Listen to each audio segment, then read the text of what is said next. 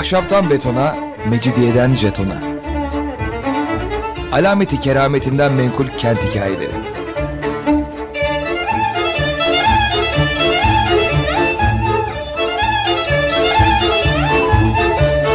Hazırlayan ve sunan Pınar Erkan.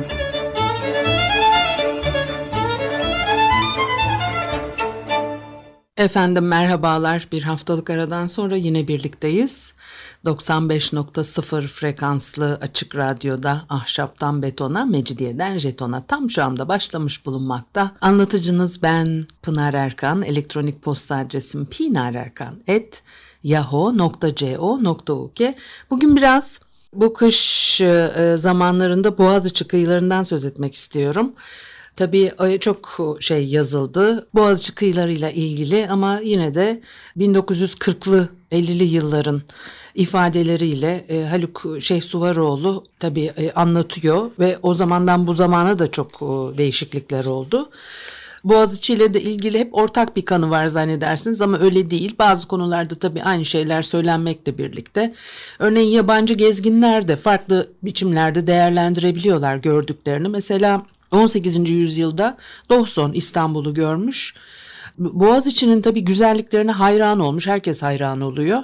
Fakat orada üretilmiş o dönemin Osmanlı mimarisini o kadar takdir etmiyor. Mesela şöyle, şöyle şeyler söylüyor. Diyor ki Türkler bahçe işlerine çok meraklı. Buna rağmen kır hayatının bütün zevklerinden istifade etmiyorlar. Hükümet merkezlerindeki birkaç vatandaş dışında, imparatorluk dahilinde, şehir dışında evi bulunan Müslüman pek azdır. Tabii onlar hep Avrupa'da kendi e, gelenek ve anlayışları üzerinden de bunu söylüyorlar. Çünkü Avrupa'da var bu.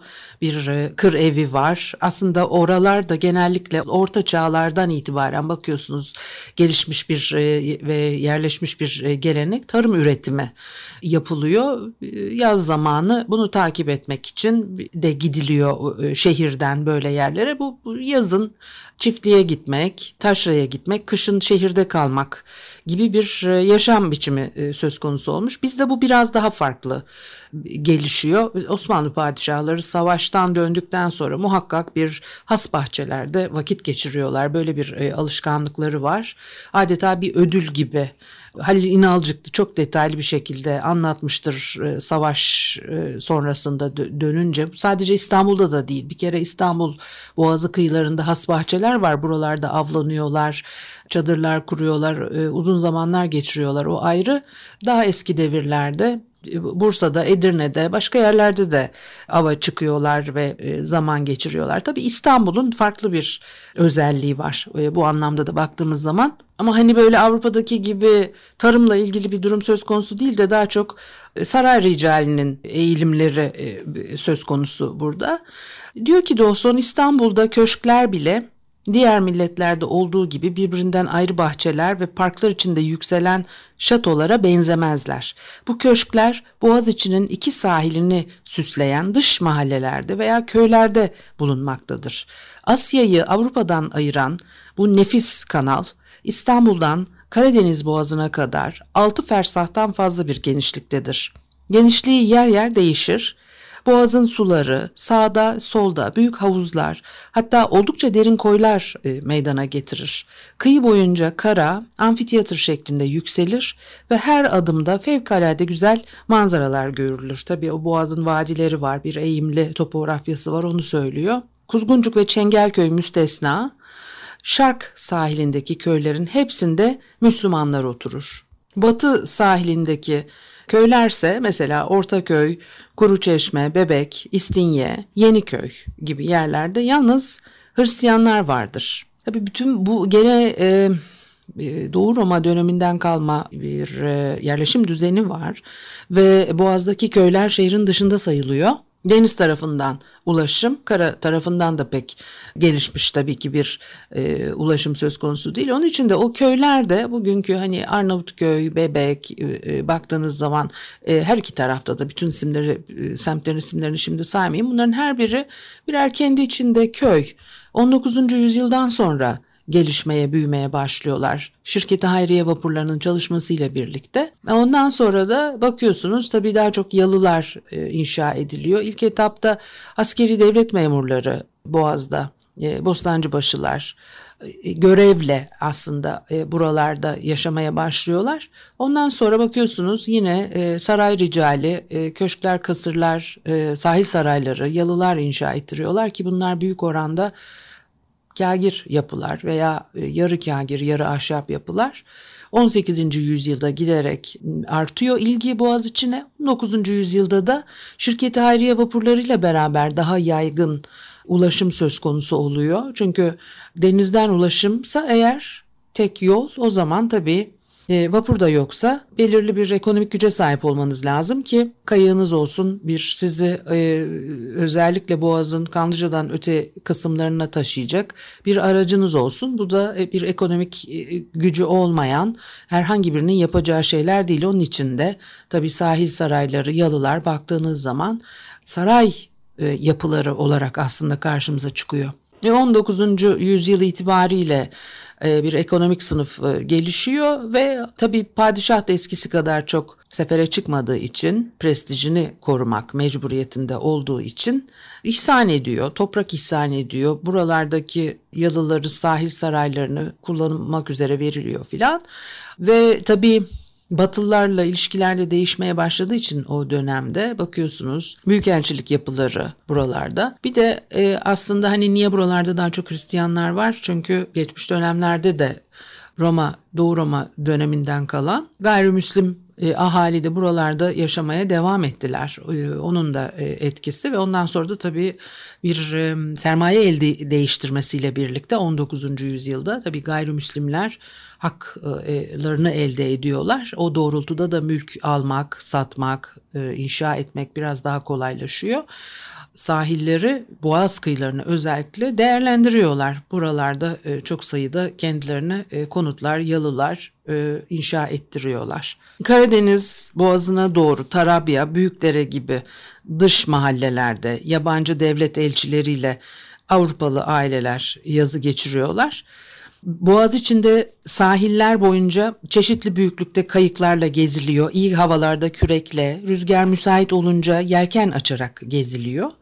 İşte o zaman bu güzel doğa parçasına doyum olmaz e, demiş Dawson. Evlerin basitliğine, birbirini tutmayan mimarisine, bahçelerin bakımsızlığına, yamaçların kuruluğuna, birçok rıhtımın bozuk olmasına rağmen doğanın ihtişamı seyircileri hayran bırakır diyor.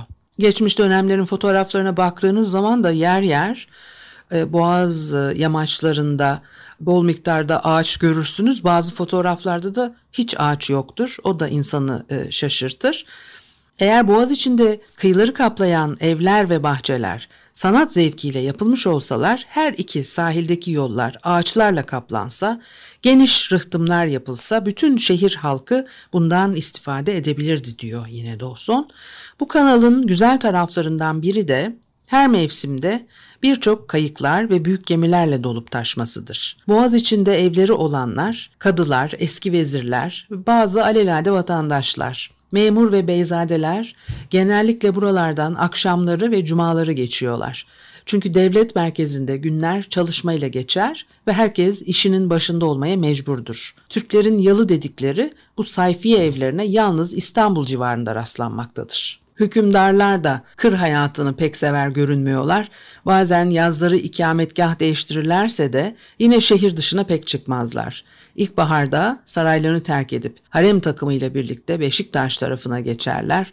Buranın mevkii fevkalade güzeldir. Fakat Beşiktaş'taki binanın yapısı, tezyinatı, büyüklüğü, park ve bahçeleri imparatorluğun haşmetiyle mütenasip değildir diyor. Uygun bulmamış bunu. Denk bulmamış. Böyle olmakla beraber Beşiktaş Sarayı Osmanlı padişahlarının yegane sayfiye yeridir. Boğaz içindeki Küçük Su, İdris Köşkü, Hünkar İskelesi veya Tokat Bebek Bahçeleri, Şemsi Paşa, Dolmabahçe gibi yerlerdeki köşkler padişahların gezinti esnasında uğrayıp kahve içmelerinden başka bir şeye yaramaz. Bunun için bu köşkleri biniş yeri derler. Hükümdarların şatolarını ve sayfiye evlerini daha muhteşem yaptırmamalarının ve şehirden uzak olmamalarının hazinede tasarruf yapmak, halkın fena düşüncesine mani olmak, şehirden ayrılmamak ve hatta bir geceyi bile saltanat tahtından uzakta geçirmemek gibi sebepleri vardır. Padişahlar daima bir isyan hareketinden korkarlar ve böyle bir ihtimale karşı payitahtta bulunmayı tercih ederler diyor. E, Miss Pardo da tabii İstanbul'daydı 19. yüzyılın ilk e, yarısında o daha farklı bir yorumda bulunmuş. Diyor ki Türkler doğaya karşı büyük bir sevgi beslemektedirler. Evlerinin her penceresinden bir başka güzelliğin görünmesini isterler ve her pencere ya denizi ya bahçeyi seyredebilecek bir şekilde yapılmıştır. Boğaziçi'nin güzelliğini iri ve yüksek cüsseleriyle ihlal etmekten çekinen yalılar hemen daima yayvan ve alçaktır. Arkasını koruların güzelliğine vermiş ve çok defa iri konsollarla desteklerle suların üstüne kurulmuştur diyor. Yine Türk bahçesinin düzenlenmesiyle de ilgili yorumları var. Diyor ki Türkler bütün çiçekleri severler. Her evin bir bahçesi vardır. Kafesler arkasında gül ağaçları, binbir güzellikler görünür. Kameriyeler üzerinde güller, akasyalar toplanır. Saksılar içinde çeşitli cins çiçekler yetiştirilir. Shakespeare Romeo Juliet'teki balkon sahnesini yazdığı zaman herhalde Boğaz içindeki bir Türk bahçesini hayal etmiş olmalıdır diyor. Herhalde iki yorumun ortası e, bir e, karar olsa gerek e, sebepler başka sebeplerle birlikte. Bir müzik arası verelim ondan sonra devam edelim. Efendim ahşaptan betona, mecidiyeden jetona devam ediyor. Haliyle Pınar Erkan'ı dinlemektesiniz. Boğaziçi 18. yüzyılda 19. yüzyılda nasılmış? E, buralarda e, yapılan köşkler, yalılar nasıl e, değerlendiriliyormuş? Şeyh Suvaroğlu'nun da kaynak olarak kullandığımız bir program bugün. Mesela ta, tabii yani eski Boğaziçi yalı ve kayık demek. Diyor ki Şeyh Suvaroğlu, dedelerimiz bu güzel kıyıların şiirini galiba ilk vapurlarla kaçırmış oldular. Narin yapılı piyadeler, e, bacalarından kesif dumanlar çıkararak ve çarklarıyla denizi döverek yürüyen iri cüsseli gemilerden adeta ürkmüş gibiydiler. Devrilenler, çiğnenenler oluyor, kaza korkusu boğaz içinin rahatını ve huzurunu dağıtıyordu. Vapurların seyri seferi hakkında birçok emir ve nizamname çıkarıldı bu nevicat vasıtaların geceleri sefer yapmaları şiddetle yasaklanıyor. Çünkü bir de zaten karanlıkta doğru düzgün bir şey görmüyorlar. Her zaman riskli tabii boğazdan geçmek. Özellikle böyle kararlar alınmasına Koca Reşit Paşa'nın oğlu Damat Ali Galip Paşa vefat ediyor. O, o sebeple lüzum görülüyor. Tabii hep genellikle bir olay olur onun üstüne bir takım kararlar alınır ve uygulanır. Koca Reşit Paşa'nın oğlu Damat Ali Galip Paşa bir gece Yeniköy'deki bir davetten Balta Limanı'ndaki yalısına e, dönüyor e, ve paşanın kayığı bir İngiliz vapuruyla karşılaşmış. Tam ne olduğunu da kimse bilmiyor. Bir rivayete göre vapur kayığa çarpmış. Başka bir rivayete göre paşa vapurun çarpacağını zannederek denize e, atlamış ve ölüyor maalesef. Onun üzerine de bir soruşturma açıyorlar. 1858 senesinde e, liman dairesinde bir komisyon oluşturmuşlar e, ve komisyon diyor ki hadiseye sebebiyet veren kaptanın öldüğünü ve aradan da çok zaman geçmiş olduğunu, tahkikatten bir netice hasıl olamayacağını bildiriyor ve o tarihten sonra beylik vapurlarından e, başka yolcu taşıyan, gemi çeken her türlü tüccar vapurlarının geceleri boğazda hareket etmelerinin yasak olduğu ilan ediliyor. Osmanlı İmparatorluğu ilk vapuru İngiltere'den satın almış. İkinci Mahmud'a e, tahsis olunmuş. Ondan sonra buharlı gemiler yapmak üzere e, Amerikalı bir inşa mühendisi Foster Rhodes'un aynalı kavakta yaptığı vapurlar donanma e, içine dahil ediliyor buharlı tekneler. İstanbullular kendi kendine yürüyen küreksiz, yelkensiz e, gemilere e, bu gemisi ismini vermişler. E, padişahın vapuruna da taht gemisi diyorlar. Abdülmecit ondan sonra babasının taht gemisini eskimiş buluyor. Kendisi için yeni vapurlar sipariş ettiriyor. Tabii e, vapur sahibi olmak e, bir e, daha yaygın hale geliyor. Şehir hatlarında, limanlar arasında seferler buharlı teknelerle yapılmaya başlanmış. İstanbul'da padişahtan başka veliahtın, E, diğer şehzadelerin kayıkları var. Vapurları bile varmış. Arkasından da zengin paşalar da vapur sahibi olmaya başlıyorlar. 1858 senesinde Veliaht e, Abdülaziz Efendi'ye Taif e, vapuru tahsis olunuyor. Feyzi Bari isimli bir e, vapur var. Abdülmecit'in 3 şehzadesine bu vapur verilmiş. Abdülaziz tahta çıktıktan sonra taht gemisi olarak Fevzi Cihat kullanılıyor. 1863 yılında Feyzi Cihat'ın ismi Sultaniye vapuru olarak değiştirilir. 1864'te Süreyya vapurunu da Veliaht Murat Efendi'ye veriyor. Bu vapura bir küçük kiler e, yaptırılmış, bir koltuk sandalyesi e, verilmiş ve vapur sandalı diğer vapur sandalları gibi boyanıyor. Etrafına da ince bir yaldız zırh e, çekiliyor. Tabii saltanat kayıkları, vapurları biraz daha farklı görünümde oluyor. Onlar ayırt edilebiliyorlar gördüğünüz zaman. Sultan Aziz kendisi için de Londra'ya yeni bir vapur sipariş etmiş e, Taliye ismi verilmiş bu vapura ve kıç tarafındaki salona ağır ve nadide kumaşlarla kaplı som yaldızlı kanepeler konmuş. Yatak kamerası da sırmadan e, mamul musanna kumaşlı koltuklarla döşenmiş. Hünkârın yatak takımı neysem ki İstanbul'da hazırlattırılmış. Ee, Boğaz içinde kayıkların yerine vapurlar almaya e, başlıyor ve halk yavaş yavaş o rahatlığa, çabukluğa e, alışmaya da başlıyor. Tabii 19. yüzyılda makinalaşmış pek çok şey e, yenilikler getiriyor.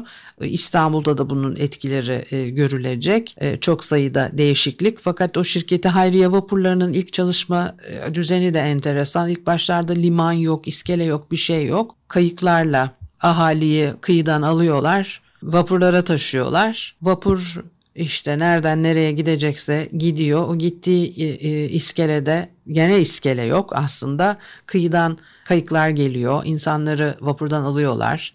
Kıyıya götürüyorlar, indiriyorlar falan ilk başta olan şeyler bunlar iskeleler yapılana kadar. Fakat bu bile büyük bir e, kolaylık, yenilik tabii ki ama bir de büyük bir kolaylık olarak algılanmış. Abdülmecit Dolmabahçe Sarayı'nı yaptırıyor.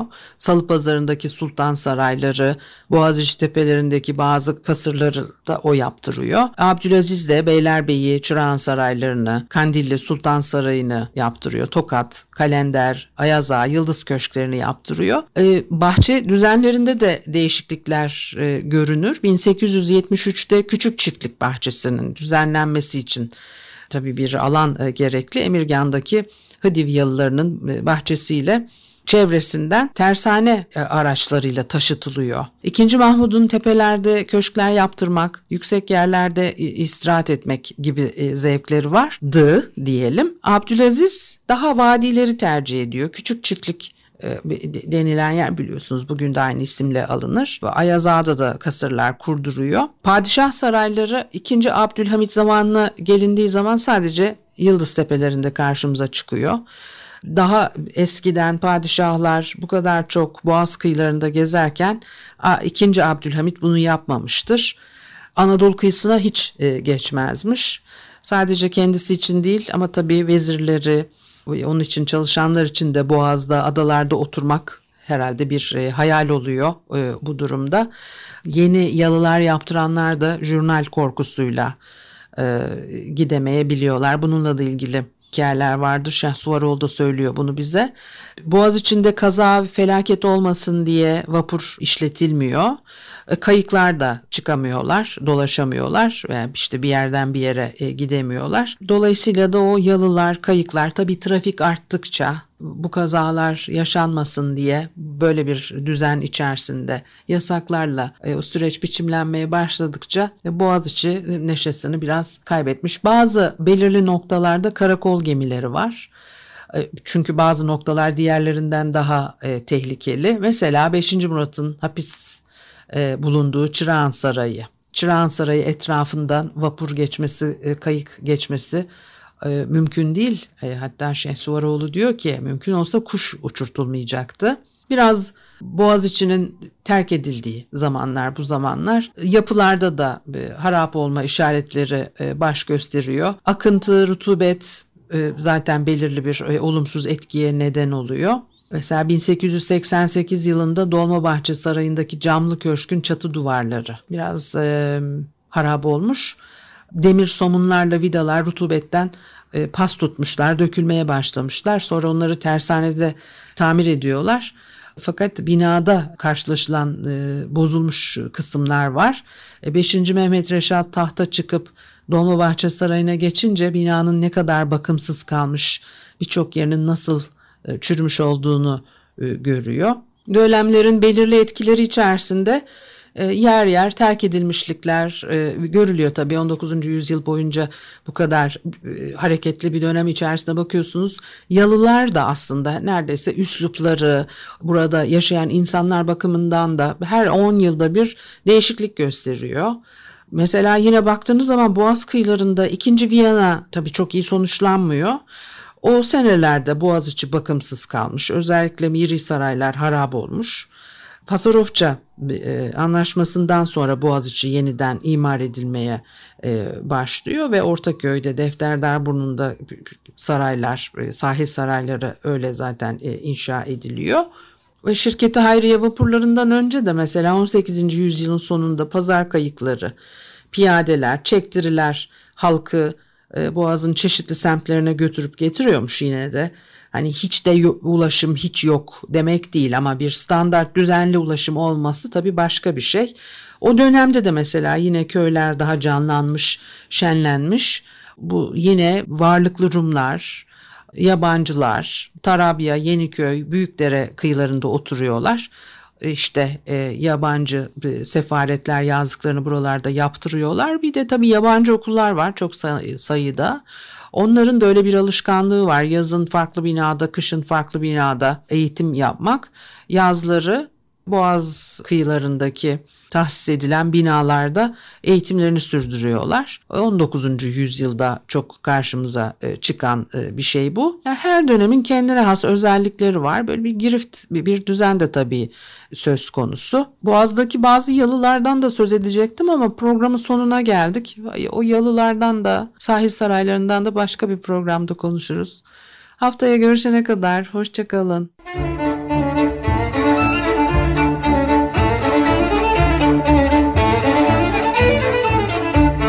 Ahşaptan betona, mecidiyeden jetona. Alameti kerametinden menkul kent hikayeleri.